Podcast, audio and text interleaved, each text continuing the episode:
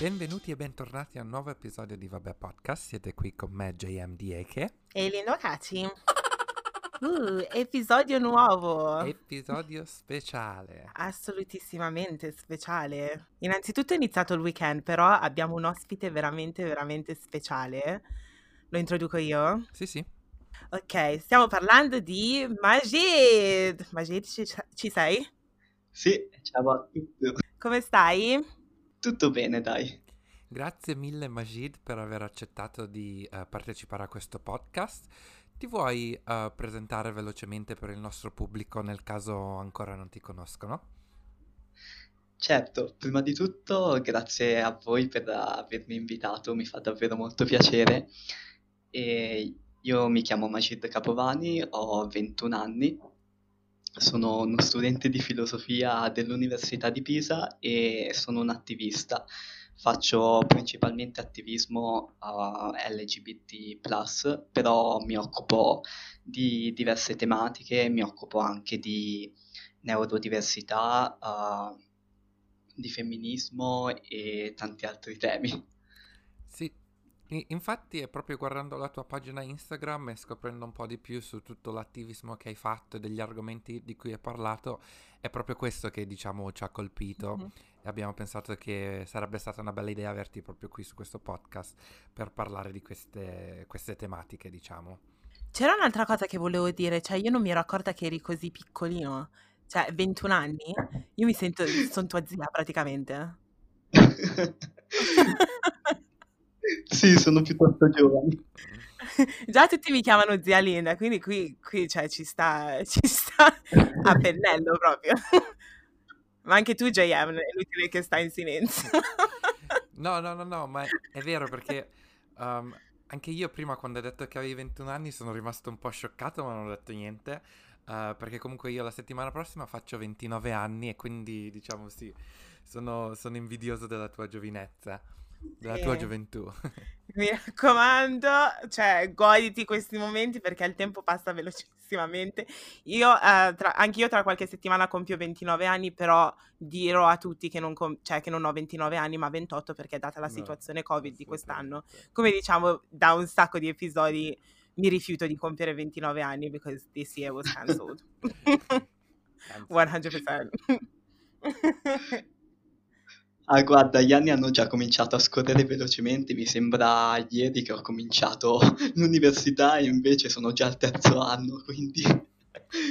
Come funziona l'università um, in Italia? Cioè, quant- quanto dura? Dura tre anni come qui in Inghilterra o più tempo?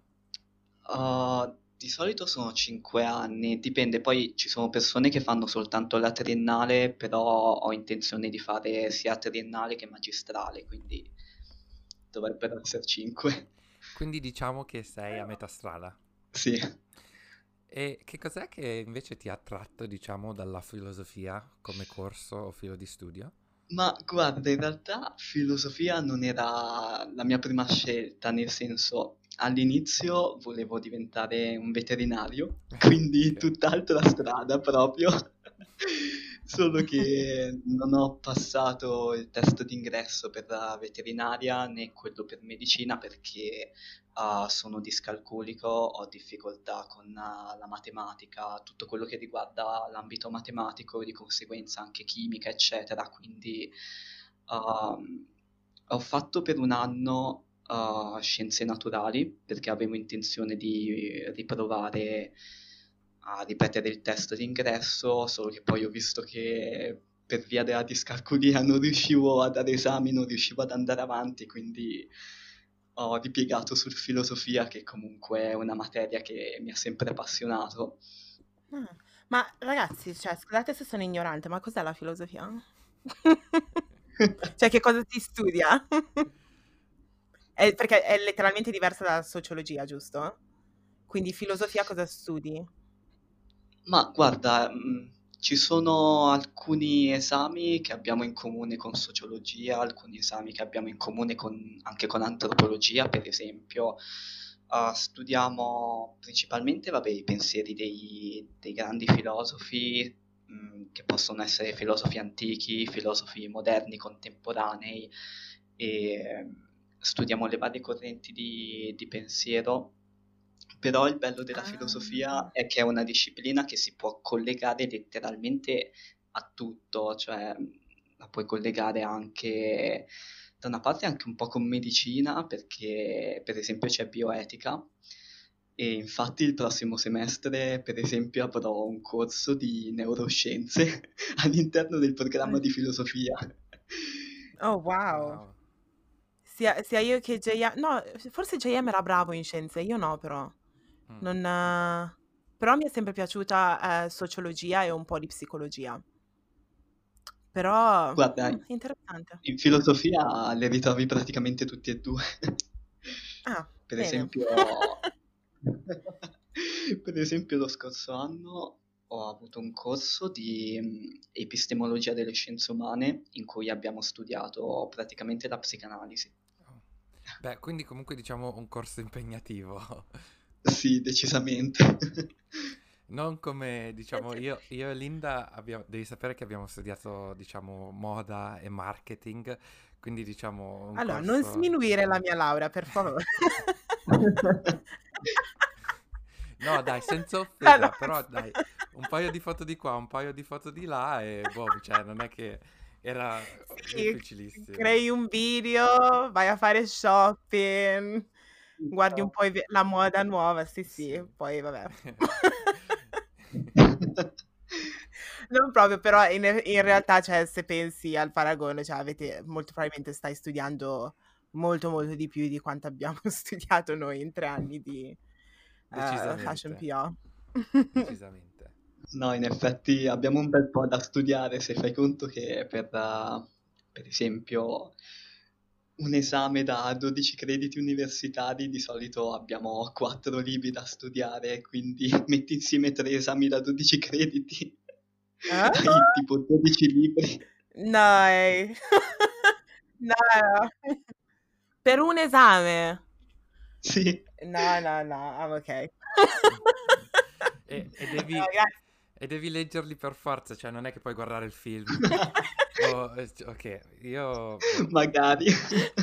dec- no, decisamente non è un corso per me, No. assolutamente. No, no, infatti nemmeno io, ma in bocca al lupo, cioè veramente ti auguro tanta fortuna. Grazie. Perché No, io non sarei in grado. A volte penso che bisogna essere masochisti per affrontare una roba del genere. Eh, in effetti, quattro libri per esame, cavolo. Però sono, sono sicura che ci, ci riuscirai, sono sicura. E poi, vabbè, in Italia, in Italia per quanto riguarda gli esami all'università è tutto un po' diverso. Noi, vabbè, nel nostro corso non avevamo esami, era, era tutto, cioè avevamo progetti, però in Italia ti danno un, cioè, le date, tu puoi decidere se fare l'esame o no, mi sbaglio? Uh, sì, hai una serie di, di date, per esempio, prendiamo per esempio la sessione invernale che di solito è tra gennaio e febbraio, hai per esempio tre date, te puoi scegliere la data in cui dare un determinato esame e poi sì, vai a dare l'esame. Uh, noi più che scritti abbiamo es- soprattutto esami orali e perché è dov- è una materia in cui bisogna argomentare molto, quindi diciamo che Yeah. gli scritti eh, non sono molto adatti. E oltretutto adesso ah, abbiamo, almeno all'Università di Pisa, hanno la didattica a distanza perché per via del Covid non, ha- non hanno ripreso le lezioni in presenza, quindi gli esami saranno per forza orali per questo. Eh, sì. Però con gli orari non puoi neanche barare, quindi è un problema. Eh no. Ma in teoria, in teoria se diciamo l'esame è in videochiamata basta che ti metti il libro dietro la, la telecamera non se ne accorgono di niente, no? Di- dipende da, dipende da che professore hai, perché certi professori non, non ci fanno caso più di tanto, ma altri ti obbligano a guardare dritto nella, nella webcam, quindi, Oddio. quindi siamo un po' spacciati. Eh, ansia, ansia. Ti immagini tipo l'eye contact che devi guardare fisso nella telecamera? Esatto. Oddio, sto, sto morendo. ok, bene, dopo questa introduzione che mi ha fatto ridere come al solito, mi sto addirittura asciugando le lacrime. Comunque, um, abbiamo un episodio speciale, abbiamo tanti argomenti di cui parlare, ma prima di tutto volevo sapere se ragazzi avete mangiato oggi. Io, a dire la verità, oggi ho soltanto fatto colazione. Stamattina ho mangiato, cioè ho fatto colazione, però è stato un, English breakfast, quindi con uh, il bacon, oh. uh, toast e tutto. E poi dopo questa registrazione, dopo questa registrazione pensavo di spararmi un po' di McDonald's, quindi vado su Deliveroo e sì, mi, mi affogo di nuggets. Però diciamo che non ho, non ho mangiato niente altro per, a parte questo. Devo dire che comunque stai mangiando molto salutare. Cioè, scrivi. Vabbè, oh, senti, è domenica, scusate, almeno di domenica ci si può uh, rilassare perché di solito mangio sempre salutare, eh, sempre sì. sano, diciamo, uh, un po' come, come, abbiamo mangiato sì, ieri. Perché no? di solito sei lì quando... come ieri. Ieri siamo andati fuori. Allora, Magid, ti spiego. Ieri siamo andati fuori a mangiare noi. E JM, JM dice che ha mangiato salutare. Cos'è che hai mangiato? Era un cheeseburger? Sì. Con le patatine fritte? Molto salutare. No, però eh, il burger non era fritto, era grigliato, eh, quindi ah, leggero. Quello fa la Cioè, differenza. non, non... Sì, sì. Lasciamo stare. Invece tu, Magir, che cosa hai mangiato oggi? Ma decisamente una cosa molto, molto più salutare. no, ho preparato, ho preparato tipo una zuppa di zucca con latte di cocco. Oh wow, Wow. salutare al 100%. Che poi questo è il periodo, è il periodo di zucca, no? Sì, io adoro la zucca, fosse per me, cioè la mangerei tutto l'anno. A me la zucca non piace particolarmente, sapete? Cioè la mangio se la devo mangiare, però non, non vado al super... Cioè, tu vai al supermercato per prendere la zucca, giusto? Non è che la rubi... No, scherzo. no, no, al supermercato. Tipo, sai, sai che Halloween arriva, magari davanti a casa di qualcuno, prendi la zucca, no, scherzo. Vabbè, se non, ti, se non ti piace da mangiare la puoi intagliare per Halloween. Eh Sì, è vero, è vero. Ma quindi tu, scusa, sei andata a prendere una zucca intera e poi l'hai fatta in una zuppa? No, ho preso, diciamo, vendono un po' la zucca a pezzi, ecco. Anche perché tutta intera, se no mi ci vuole una settimana e basta a finirla. E tu. Linda, invece, cosa hai mangiato? Allora, io non vedevo l'ora di dire sta cosa, infatti per questo, è il- questo è il motivo per cui vi ho fatto la domanda. Perché ragazzi, io ho mangiato una pasta ai quattro formaggi che era letteralmente formidabile. Si dice formidabile? Wow. Ok. Sì. L'unico problema è che ho pranzato letteralmente alle 4 di pomeriggio, che non è una cosa normale. Mi sono svegliata stamattina, mi sono svegliata stamattina verso le 9, ho bevuto un caffè, ho preso dei biscotti, sono andata a fare la spesa l'altro giorno, ho preso dei biscotti ehm, tipo low calorie, no? Con meno calorie e sono letteralmente due biscotti al, al cocco. Che a me solitamente piace un, un casino il cocco, però questi biscotti mm, sono un po' un problema e nel pacchetto ce ne sono 24. Quindi se qualcuno ha bisogno di biscotti fatemelo sapere perché. No, no, di biscotti no, non ne ho bisogno, ma tornando alla pasta, quali Sì, formaggi chiar- hai messo? Allora, perché mi fai queste domande? perché mi fai queste domande? Eh, Sono andata al supermercato. Sono andata al supermercato, ho comprato questo pacchetto con formaggi diversi, ho buttato dentro. che ne so. Mica ho letto che cosa c'è scritto. Ok. No, ero curioso di sapere quanto avevi pensato alla, ricerca, alla ricetta. Eh, No, proprio zero. Però era buonissima, veramente. Ok. Era veramente buonissima. Mi sono... mm, Cioè, sono veramente sorpresa. Perché so cucinare, però in realtà cucino sempre le stesse cose, tipo la pasta al ragù, la pasta al pesto, la pasta con la panna e il tonno. Però ho, detto, vabbè, proviamo questa, questa nuova cosa, che poi non è una cosa nuova, perché penso che la pasta ai quattro formaggi la mangiano letteralmente tutti. Però ho detto, proviamo, e sono stata bravissima. Mhm. Brava. Yeah. Grazie. Bene, siamo pronti per questo episodio. Sì, sì, sì, sì. Di domande ne abbiamo, ne abbiamo un bel po' oggi, però volevo incominciare con due. La prima era, volevo sapere che cos'è che ti aveva attratto dal mondo dell'attivismo, che cos'è che ti aveva spinto a diventare, diciamo, attivista.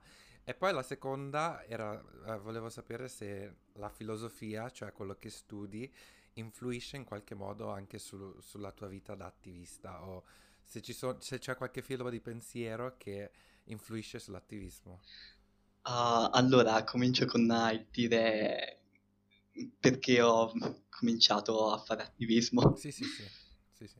Allora, io sono un ragazzo trans e diciamo che in passato ho avuto parecchie difficoltà uh, per quanto riguarda um, percorso di transizione, per quanto riguarda il rapporto con uh, la mia famiglia, eccetera, e questo mi ha fatto pensare che diciamo che non volevo che altre persone vivessero uh, le difficoltà che ho vissuto io, difficoltà che spesso sono causate principalmente da pregiudizi, stereotipi, ignoranza.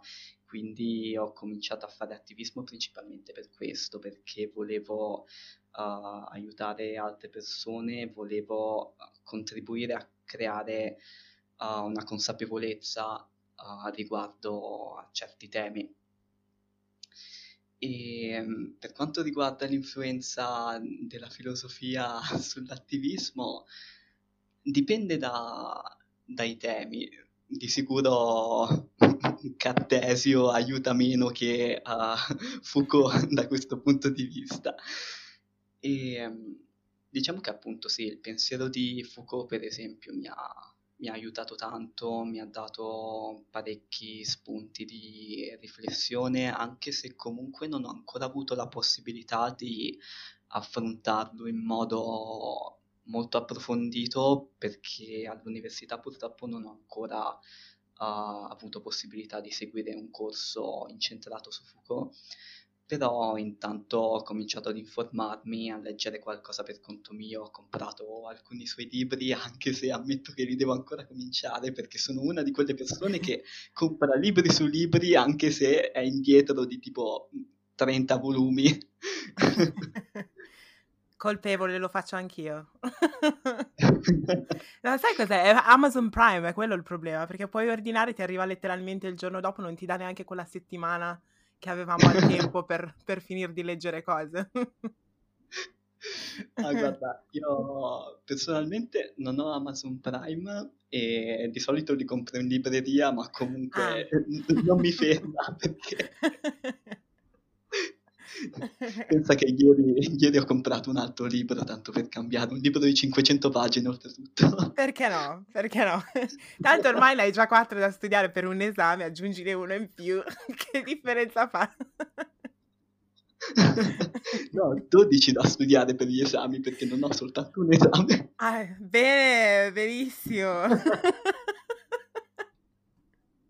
Comunque io lo dico sempre, ragazzi, continuate a studiare, anche se avete 12 libri, è importante studiare, quindi yes. Quello assolutamente, sono d'accordo. Eh, ok, Molt- cioè, è interessante sapere la, la, correla- cioè, la, correlazione, adesso qua mischio un po' inglese e italiano, però come al solito, eh, tra uh, letteralmente quello che fai fuori dall'università, in un certo senso con uh, tutto l'attivismo um, e le cose che fai all'università le cose che stai studiando, quindi è interessante sapere la correlazione. Um, ci vuoi spiegare un attimino, adesso vado un po' sul personale, però credo che sia molto molto interessante anche perché io sono abbastanza curiosa e allo stesso tempo sono ignorante, quindi eh, mi piace cioè il fatto che le persone mi spiegano cose nuove, cose che non so. Ma um, tu hai detto che praticamente tu sei un ragazzo trans e um, come è arrivata la cosa? Come, adesso non so come dire la cosa in un modo giusto, però uh, correggimi se lo dico in un modo sbagliato, però come quando ti sei accorto che magari cioè, ti trovavi nel corpo che non era, cioè nel corpo sbagliato, se si può dire. E allora, la, premetto che la narrazione del corpo sbagliato è un ah. po' da, diciamo, superare. Correggimi. altro perché appunto dire corpo sbagliato uh, contribuisce magari a creare un'idea di uh, persona sbagliata, tra virgolette, comunque all'idea che ci sia qualcosa di sbagliato, mentre in realtà uh, magari ci sono aspetti che vogliamo cambiare, ma che non sono necessariamente sbagliati in sé. Mm-hmm. Comunque capisco appunto la, la domanda.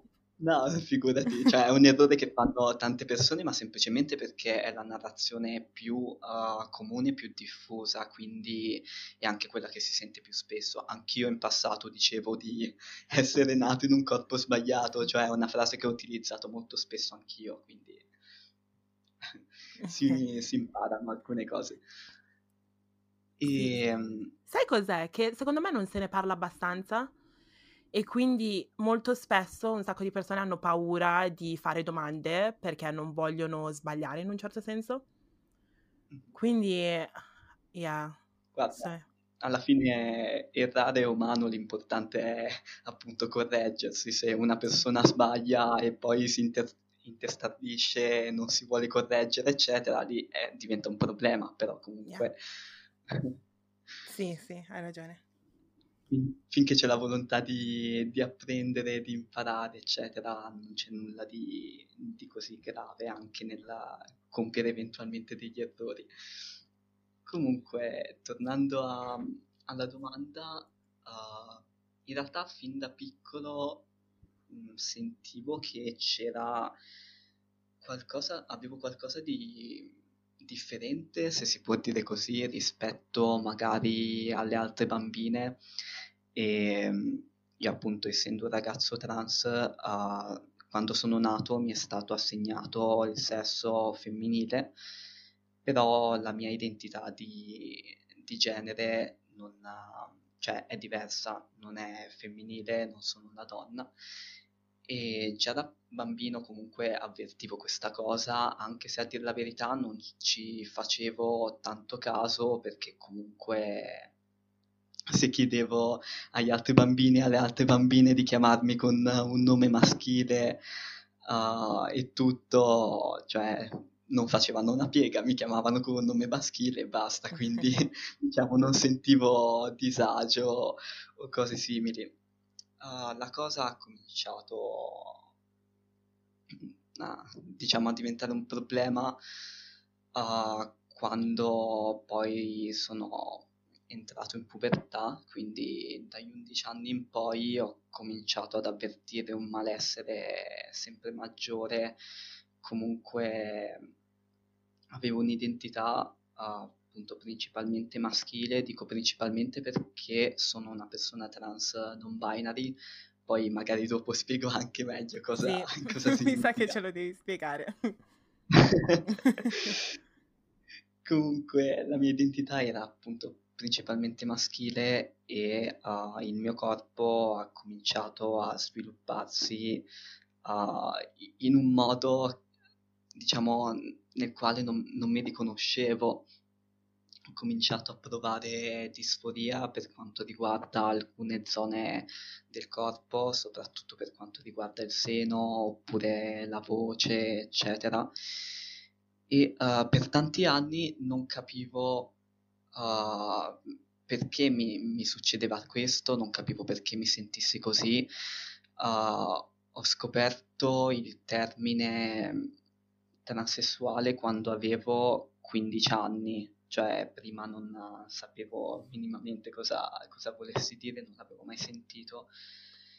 E mi ricordo che quando lessi la definizione in internet, cioè fu una sorta di, di rivelazione perché finalmente capivo capivo chi ero, che cos'ero, perché appunto prima mi, mi sentivo sbagliato, credevo di essere l'unico a, a provare sensazioni di quel tipo, l'unico a, a stare male magari per via della, del proprio corpo o del modo in cui venivo socializzato, quindi socializzato come, come ragazza.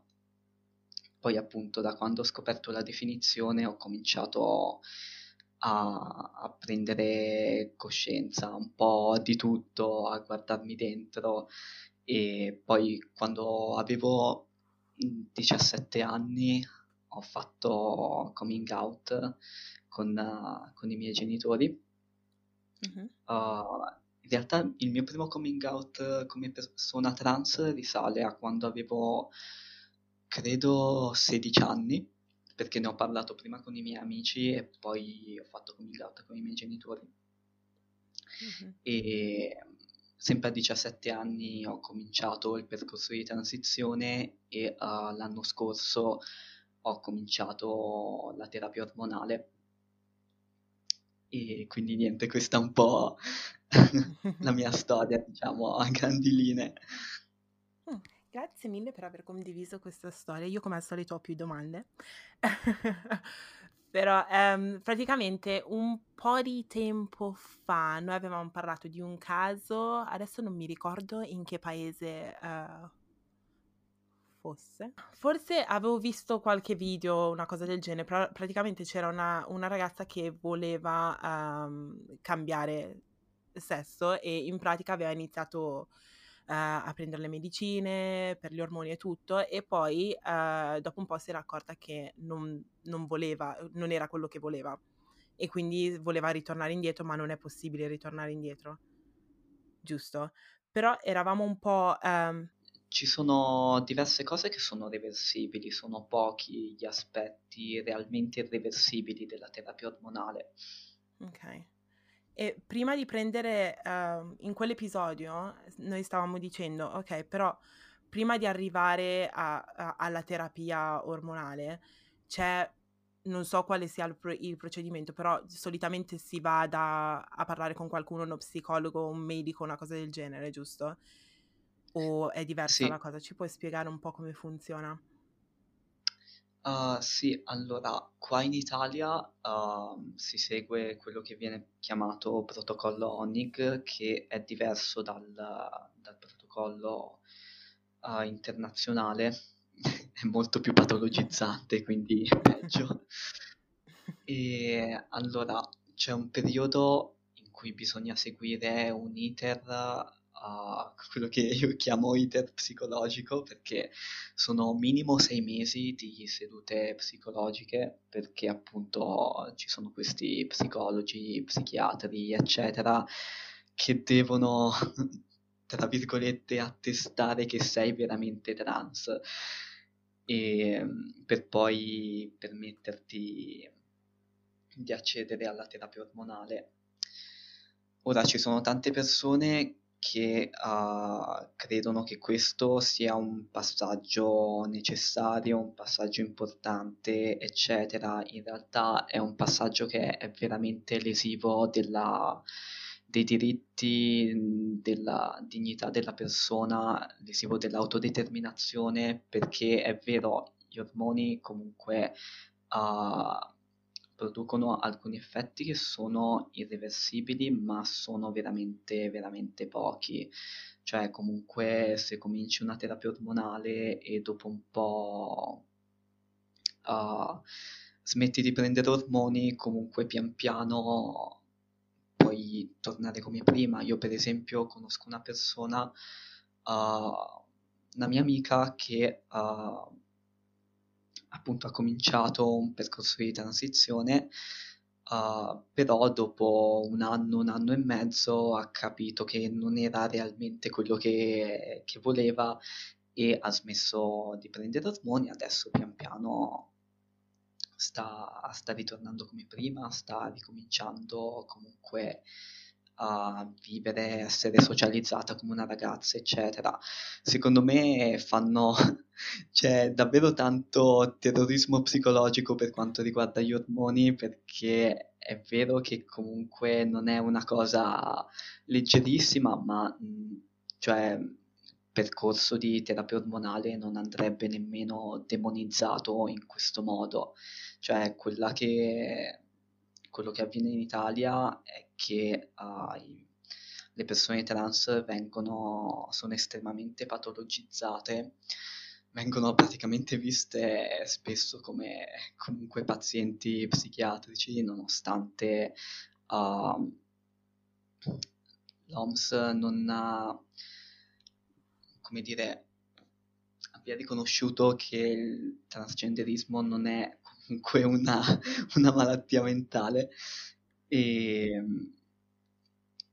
e, quindi diciamo questo è un, uno dei grandi problemi che abbiamo qua in Italia come, come persone trans, non abbiamo praticamente diritto all'autodeterminazione, oltretutto uh, in questi, durante queste sedute psicologiche, psicologiche ogni tanto con le parole, uh, si, incont- si rischia di andare incontro a quelli che sono veri e propri abusi, vere e proprie violenze psicologiche.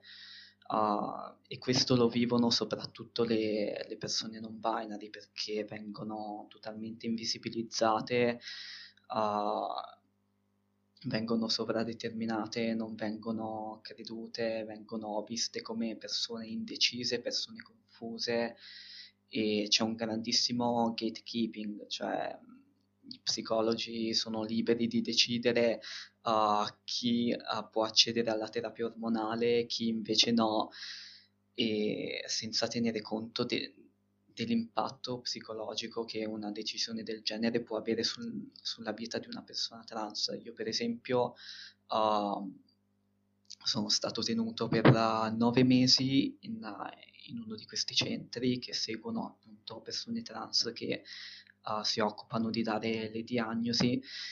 E uh, cioè ricordo che per me era questione letteralmente di vita o di morte quello del poter cominciare la terapia ormonale e non mi facevano cominciare, continuavano a, a, tenermi lì, mi dicevano che non ero ancora pronto, che ero ancora troppo piccolo per una cosa simile, eccetera. E, e questo ha avuto effetti veramente pesanti e deleteri su, sulla mia salute mentale. Ho sofferto di depressione per questo motivo. Ho, avuto, ho vissuto attacchi di panico, ho vissuto pensieri suicidi, comunque, cioè, quelle sono vere e proprie violenze. E infatti, quando poi mi hanno dato il nulla osta, quando ho potuto cominciare la terapia ormonale, uh, ho cominciato a sentirmi uh, sempre meglio. E infatti poi non ci sono più voluto tornare in quel centro, cioè... Immagino, dopo nove mesi, cavolo. Ma dici che... No, dici che vi tengono, cioè prolungano questo procedimento per, in un certo senso, tra virgolette, cercare di far cambiare idea. Perché nove mesi è quasi un anno. È, ta- no, è lunghissimo come, come no. tempo. Ma guarda, ti dirò la verità, da una parte portiamo profitto in un certo senso, quindi più ci tengono e più guadagnano. E, e poi sì, hanno questa pretesa di uh, decidere di poter dire chi è realmente trans e chi no, le identità trans considerate valide sono solamente quelle binarie, quelle non binarie uh, appunto vengono diciamo dipinte come non valide, come persone confuse, eccetera, quindi ci sono veramente tanti problemi da questo punto di vista. Sì, mm. ma ma ci sono, ci sono anche molti problemi da, da, dal lato, diciamo, legislativo, nel senso per fare i documenti. Cioè, a che punto puoi cambiare i documenti e dire ok, da adesso passo da donna a e... uomo, uomo a donna? Guarda, i documenti qui in Italia vengono cambiati, cioè è uno degli ultimi passaggi, quindi lo effettui veramente alla fine tra un po'. E appunto prima c'è questo percorso obbligatorio di sedute psicologiche, poi c'è la terapia ormonale. Se vuoi uh, effettuare degli interventi chirurgici e cambiare i documenti, uh, devi rivolgerti ad un giudice, un tribunale, quindi devi pagarti anche gli avvocati, eccetera. Oh, e il giudice ti deve dare l'autorizzazione appunto per effettuare gli interventi e per il cambio dei documenti, quindi per il cambio di nome e di genere. Sì, che poi immagino che anche quello lì porta ad avere a molti altri problemi, nel senso avere un documento che non rispecchia chi sei tu veramente come persona, no? Esatto, esatto, porta un sacco di problemi, cioè alcune- alcuni aspetti della vita di, di tutti i giorni diventano veramente pesanti. Per esempio, se devi ritirare un pacchetto alle poste, devi mostrare il documento, ma se hai cominciato una terapia ormonale, magari il tuo aspetto non coincide con, uh, con quello della foto che hai sul documento, oppure si vedono arrivare, vedono arrivare un uomo e poi magari sul documento, documento leggono un nome femminile, quindi devi Eh, stare a spiegare, magari a volte non ha- se devi ritirare un pacco, a volte si rifiutano di dartelo perché credono che il documento sia di un'altra persona. È tutto un Mm. po' un casino. Che poi quando succedono quelle cose lì, poi devi iniziare a spiegare una situazione che è abbastanza Esatto. personale che magari non vuoi eh, condividere con eh, persone che non c'entrano niente con la tua vita. Cioè tu vuoi letteralmente ritirare il pacco e adesso devi metterti lì a spiegare letteralmente tutto. Sì, infatti, poi, poi appena dici di essere una persona trans, la maggior parte della gente si sente in diritto di farti determinate domande Eh, piuttosto morbose eh, e immagino. diventa pesante a livello psicologico. Sì, ma anche, anche viaggiare, per esempio. Adesso lo so che, vabbè, quest'anno non siamo riusciti a viaggiare molto, però se sulla carta d'identità, cioè, arrivi allo sportello e fai vedere, hai viaggiato recentemente, vabbè, recentemente no, però in questo, in questo periodo dove hai dovuto spiegare eh, la situazione, Allora, per esempio, ad un carabiniere o un poliziotto, non lo so. E allora, l'anno scorso, per esempio, sono andato in Belgio quattro giorni a Bruxelles e infatti, vabbè, c'è da dire che comunque ero al quarto mese di terapia ormonale, quindi i cambiamenti non erano ancora così evidenti, cioè non avevo ancora la barba e magari la voce era un pochino più femminile, eccetera, però comunque ero super in ansia prima di partire perché appunto avevo paura che, che mi fermassero, che mi tenessero bloccato magari in aeroporto per via dei documenti, Eh, eccetera. immagino. Poi c'era anche il problema degli ormoni perché io utilizzo un gel e, e quindi c'era il fatto che più, cioè comunque in aereo non puoi portare determinate quantità di, di liquidi, di gel, eccetera. Per fortuna uh, la confezione che uso rientrava comunque nel- nei limiti consentiti, quindi per quello non ho avuto problemi. Però comunque ricordo di essermi portato dietro i certificati della psicologa, i certificati della psichiatra, quello endocrinologico che attestava che stavo seguendo quella terapia, tutto quanto, al fine di poter eventualmente dimostrare che appunto ero una persona trans e per questo magari i documenti non, ah, non combaciavano e, tutto. Quindi dal punto di vista psicologico è stato un po', un Sì. po' pesante. Diciamo che ti prepari al peggio Eh Sì, poi, infatti cioè, poi vedi. ti prepari letteralmente al peggio, poi una volta arrivato a Bruxelles non ho avuto praticamente nessun problema. Ah, sono andato a Bruxelles perché um, ero stato selezionato per un progetto del Parlamento europeo, praticamente selezionavano, Woohoo! Oh, wow. Selezionavano una cinquantina di ragazzi e ragazze da, da tutta Europa e niente, siamo stati quattro giorni all'interno del Parlamento europeo e, e noi ragazzi stavamo in un ostello che però aveva le camere divise a reparto maschile e reparto femminile, diciamo. E io mi ricordo che quando, quando sono andato lì nell'ostello ero in panico perché avevo paura di essere messo nelle camere con, con le ragazze piuttosto che con i ragazzi e quando invece l'ho, ho chiesto di poter essere messo nelle camere maschili perché appunto ero un ragazzo trans, cioè mi è stato risposto sì sì, nessun problema, come, Ah, come se fosse una cosa che capita tutti i giorni, no?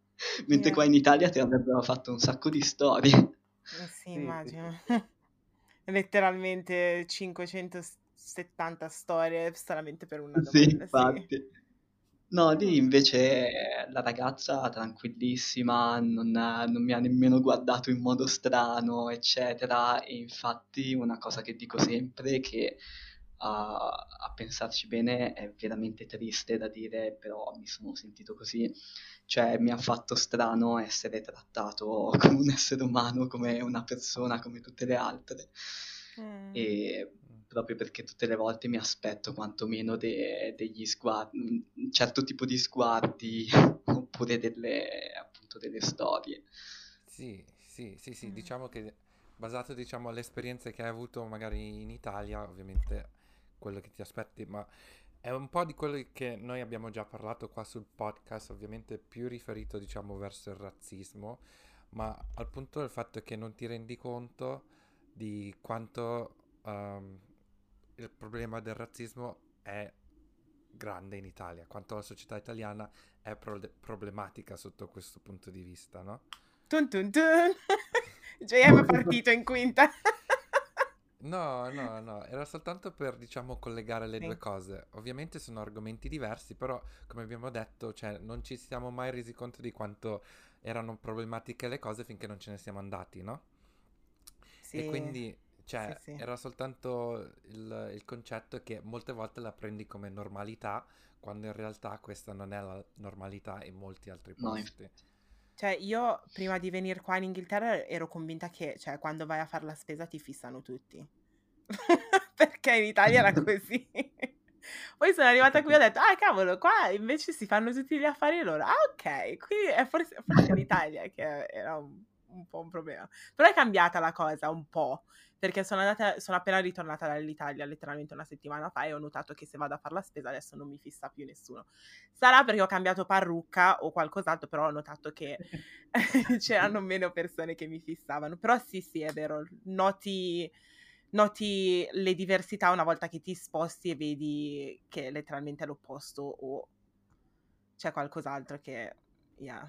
No, ha senso quello che ho detto? Spero di sì. Sì, sì. Io, io ho capito. Grazie ragazzi, no, grazie. Da una parte un po' vi capisco anche per quanto riguarda il discorso del razzismo perché uh, io ho lineamenti tratti somatici che sono medio orientali e quindi anch'io ogni volta che magari vado alle poste al supermercato eccetera la gente mi fissa poi se metto una kefi addosso è finita cioè sì, mi ritrovo fine proprio alla fine letteralmente. e invece, visto che comunque tu hai vissuto per qualche anno in Svizzera, com'è la Svizzera in, nel senso di apertura mentale o società? Allora, uh, per tantissime cose sono decisamente più, più aperti, cioè là puoi per esempio qua in Italia la gente ti giudica anche se vai in giro vestito in un certo modo, lassù invece puoi andare anche in mutande per strada, nessuno ti calcola. Proprio. I like that. I like that. più nudi, più nudi ragazzi, più nudi. E no, per tantissime cose sono decisamente più, più aperti e, però comunque anche lì c'è diciamo un tasto dolente per quanto riguarda, al, almeno per quanto riguarda la città di, di Zurigo. Uh-huh. Sono razzisti verso gli italiani, quindi io comunque... Ah, ah sì? eh, quindi, cioè, mi ricordo che quando andavo al liceo uh, dovevo fare un viaggio per arrivare a scuola perché ero pendolare, andavo in una scuola paritaria italo-tedesca che però era uh, distante da casa mia. E mi ricordo che un sacco di volte è capitato magari in treno che magari le persone mi sentivano parlare italiano con i miei compagni di scuola che come me erano pendolari e ogni tanto arrivavano occhiatacce, ogni tanto arrivavano pure offese, insulti, cioè almeno una quindicina di volte mi è capitato. Oh wow! Wow, no, non me l'aspettavo. Quindi sì, ce l'hanno, ce l'hanno un po' con gli italiani, almeno a Zurigo, poi nelle altre parti della Svizzera non lo so, però a Zurigo almeno in passato capitava, adesso uh, è tanto che, che non vado su, dovrei tornarci a novembre, vedremo un po' se le cose sono cambiate oppure, oppure no.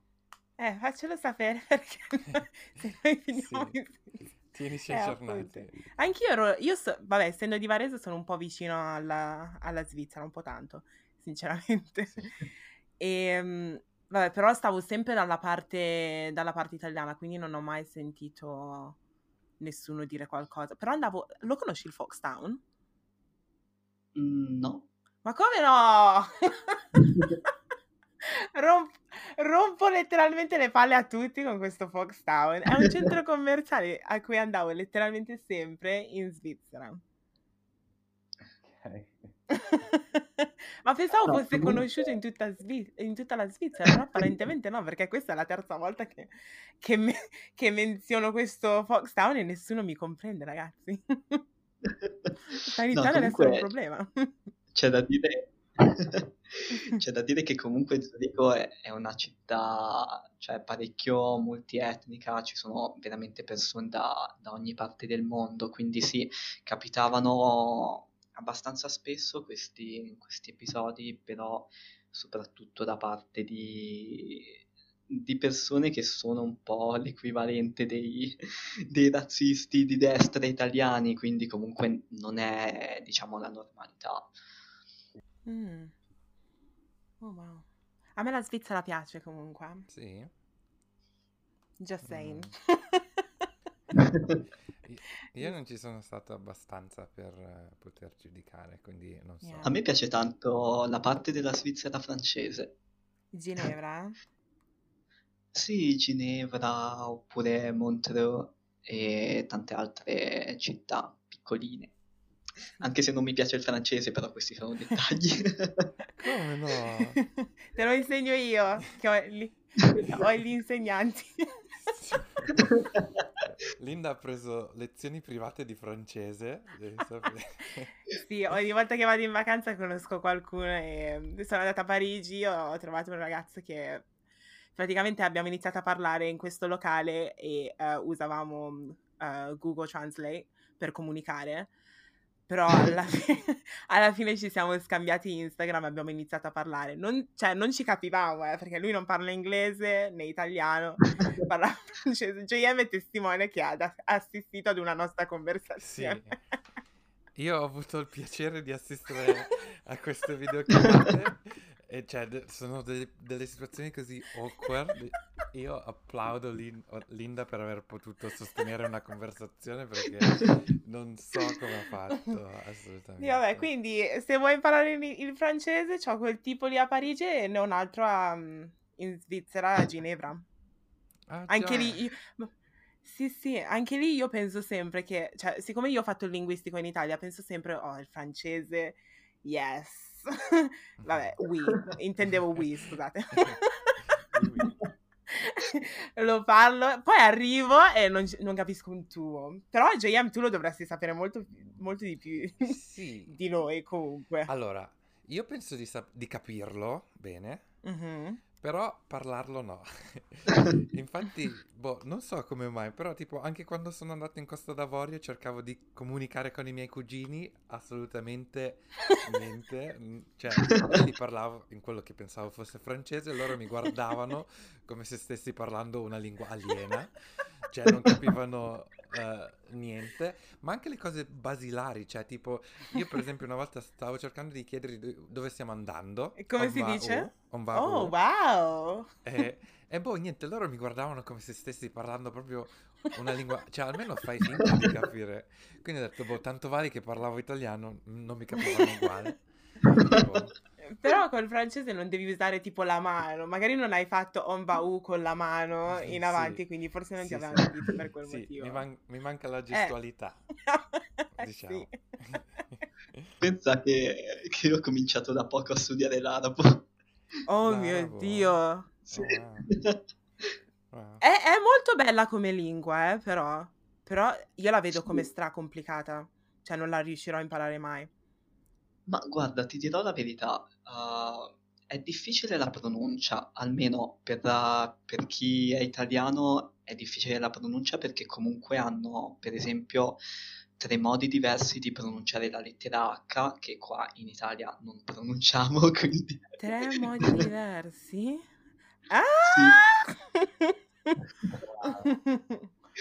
E, però per quanto riguarda la scrittura, eccetera, all'inizio mi sembrava una roba impossibile, eppure uh, ti assicuro che alla terza lezione riuscivo già a leggere, quindi una volta che hai imparato le varie lettere, che sei entrato, entrata nel meccanismo, poi è come tutte le altre lingue, cioè non è così complicato. Certo, non leggo ancora in modo spedito, però comunque ci riesco e ho fatto solo quattro lezioni, quindi...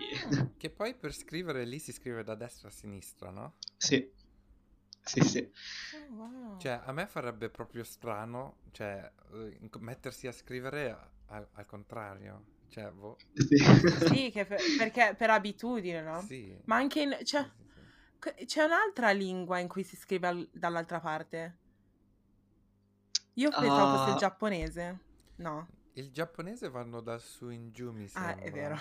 Ups. Se non mi sbaglio, se non mi sbaglio in uh, la lingua ebraica si scrive Ah. pure da destra a sinistra. Cioè, non vorrei aver detto una cazzata, però credo che sia così. Vabbè, tanto noi ne diciamo molto spesso su questo podcast, quindi non ti preoccupare. Comunque, sì, mol- Ah. molto interessante, secondo me. Sì, ehm, volevo dire che praticamente tu da- dopo, cioè, hai fatto tre lezioni e già sai leggere. E, mm, no, perché mi ricordo certe lezioni che JM aveva fatto. Adesso JM mi ucciderà per questa cosa. Eh? In Danimarca, dopo tre lezioni. Oh my god. Allora, il danese è una lingua difficilissima. Cioè, um, che poi io sono andato a più di tre lezioni, a dire la verità. Forse, forse non sono portato io per le lingue, boh, devo, devo cedere, ok? Ma Sì. secondo me è, Sì. è il danese che è complicata come lingua. Sì, sì, sì, sì. Allora, il danese è una lingua difficile e poi diciamo la pronuncia anche difficilissima, ma il problema è la grammatica che in pratica non ha regole. Cioè, Io- per, per esempio, cioè, se tu vuoi dire mi sembra il, eh, si dice il per una parola o qualcos'altro per un'altra, no? Ma in italiano è maschile e femminile. Lì è un po', cioè, qui sta meglio questo, qui sta meglio quello. Come mai? Boh. Cioè, a caso, così, quello che si sentono eh, Le regole così a caso. E quindi ho Oh detto, my co- com'è che impari? Cioè, devi fare un po', eh, imparare a memoria. Del tipo non abbiamo voglia di, di creare la grammatica, Sì. quindi Sì, sì, sì, sì. fate come volete. Hanno, hanno gettato la spugna anni fa. um, e In più, comunque, um, la, la pronuncia è difficile. Un po', diciamo, come l'arabo, mi sembra, no? Ma che cos'è che, diciamo, ti ha, ti ha spinto a imparare l'arabo tra tutte le lingue, diciamo? C'è un motivo particolare? Ma da una parte perché, cioè, amo tantissimo il Medio Oriente, tutta la zona appunto del Medio Oriente, Nord Africa, i paesi arabi, poi non lo so, mi affascina molto la scrittura, cioè il modo in cui scrivono, lo trovo un alfabeto parecchio elegante Mm. e poi, non so, mi piace proprio come lingua, nonostante ci siano molte persone che non sono d'accordo. Ma secondo me ci sono molte persone che non sono d'accordo in Italia, perché qui in Inghilterra... Sì, sì, ovviamente mi riferisco all'Italia. Eh sì, perché comunque qua in Inghilterra eh, l'arabo lo senti... Io lo sento parlare spesso, devo dire la verità. Quindi, cioè, Sì. anche sul pullman o sul treno, al Che, supermercato, così. che poi l'arabo Poi è una delle zone... lingue più parlate, diciamo, al mondo. Sì, infatti, Sì. credo che sia nelle prime cinque lingue più parlate. Wow. Solo che c'è una... L'unico, diciamo, problema è che comunque è vero, ci sono un sacco di pare- paesi che hanno l'arabo come lingua ufficiale, però comunque ci sono un casino di dialetti, ci sono tipo una ventina di Mm, dialetti. sì. E per esempio la mia insegnante è egiziana, quindi io comunque sto imparando l'arabo egiziano e, e lei mi ha raccontato che per esempio i marocchini non li capisce nonostante Veramente? parlino È arabo. così differente. Sì, per esempio, appunto, sembra che uh, nel Marocco uh, l'arabo sia comunque diverso da quello che si parla uh, in Egitto, hanno un modo diverso per delle parole diverse per i numeri, quindi tra di loro a volte non si capiscono, diciamo, egiziani, marocchini. Che, che comunque poi alla fine cioè, sono tutti e due nel Nord Africa, cioè mi immaginavo che magari ci fossero più differenze tra fa, il Marocco e il Saudi Arabia o che, cioè questi sono vicini. Sì, ma infatti anch'io non me l'aspettavo, poi appunto ti dico quello che mi ha detto lei, però appunto anch'io sono rimasto così del tipo, ma davvero? Sì. Ma le lezioni quindi, cioè, le fai tramite... Come, come le fai queste le- le- lezioni? Non tramite un'applicazione perché hai detto che ha un insegnante? O... No, le faccio, no, le faccio con lei in presenza. Ah. Faccia, faccia a faccia? Sì. Ah. Bello che forse uno dei motivi per cui alla terza lezione sapevo già leggere è che non è che abbiamo uh, affrontato i diversi passaggi gradualmente, eccetera. Per esempio, non so se lo sapete, ma in arabo uh, se abbiamo una lettera uh, la si scrive in un modo diverso a seconda della sua posizione all'interno della parola. Se la scrivi all'inizio, ah! scrivi in un determinato modo, in mezzo in un altro, alla fine in un altro ancora. e, e, cioè, non è che mi ha insegnato all'inizio questa lettera si scrive così quando è all'inizio della parola, eccetera. No, mi ha fatto imparare l'alfabeto con tutte le lettere singole e poi mi ha messo davanti una frase così in arabo, leggila. Proprio così. Beh, beh però, oh, wow. però è servito, no? Sì, alla fine ha funzionato. Sì, sì alla fine sembra aver funzionato. Ho imparato abbastanza in fretta. Uh, spero vi sia piaciuto questo episodio. Uh, non dimenticatevi di seguirci sulla nostra pagina ufficiale che è Chiocciola Vabbè Podcast. E uh, se volete rimanere in contatto con Majid, puoi dare i tuoi il tuo profilo Instagram e dove ti possono trovare se hai Twitter, Snapchat, YouTube. Cos'è? Cos'altro c'è? Facebook, certo. tutto. No, no, ho Instagram e Facebook, vabbè su Facebook sono Majid Capovani, uh, pure su, su, Instagram in realtà, però su Instagram è scritto Majid, poi trattino quello basso Capovani, okay. mi trovate così. Perfetto, grazie mille. Mentre per noi uh, ci potete trovare anche sui nostri profili personali, il mio nome su Instagram è chiocciola L-I-N-L-D-N. E il mio è JM Yay. Grazie mille grazie. per essere venuto ancora in questo episodio. È stato grazie a voi. interessante. Grazie mille. E buon. Ok, un bacione, buon weekend a tutti. Ciao buon ciao. Weekend. Ciao. Ciao. ciao.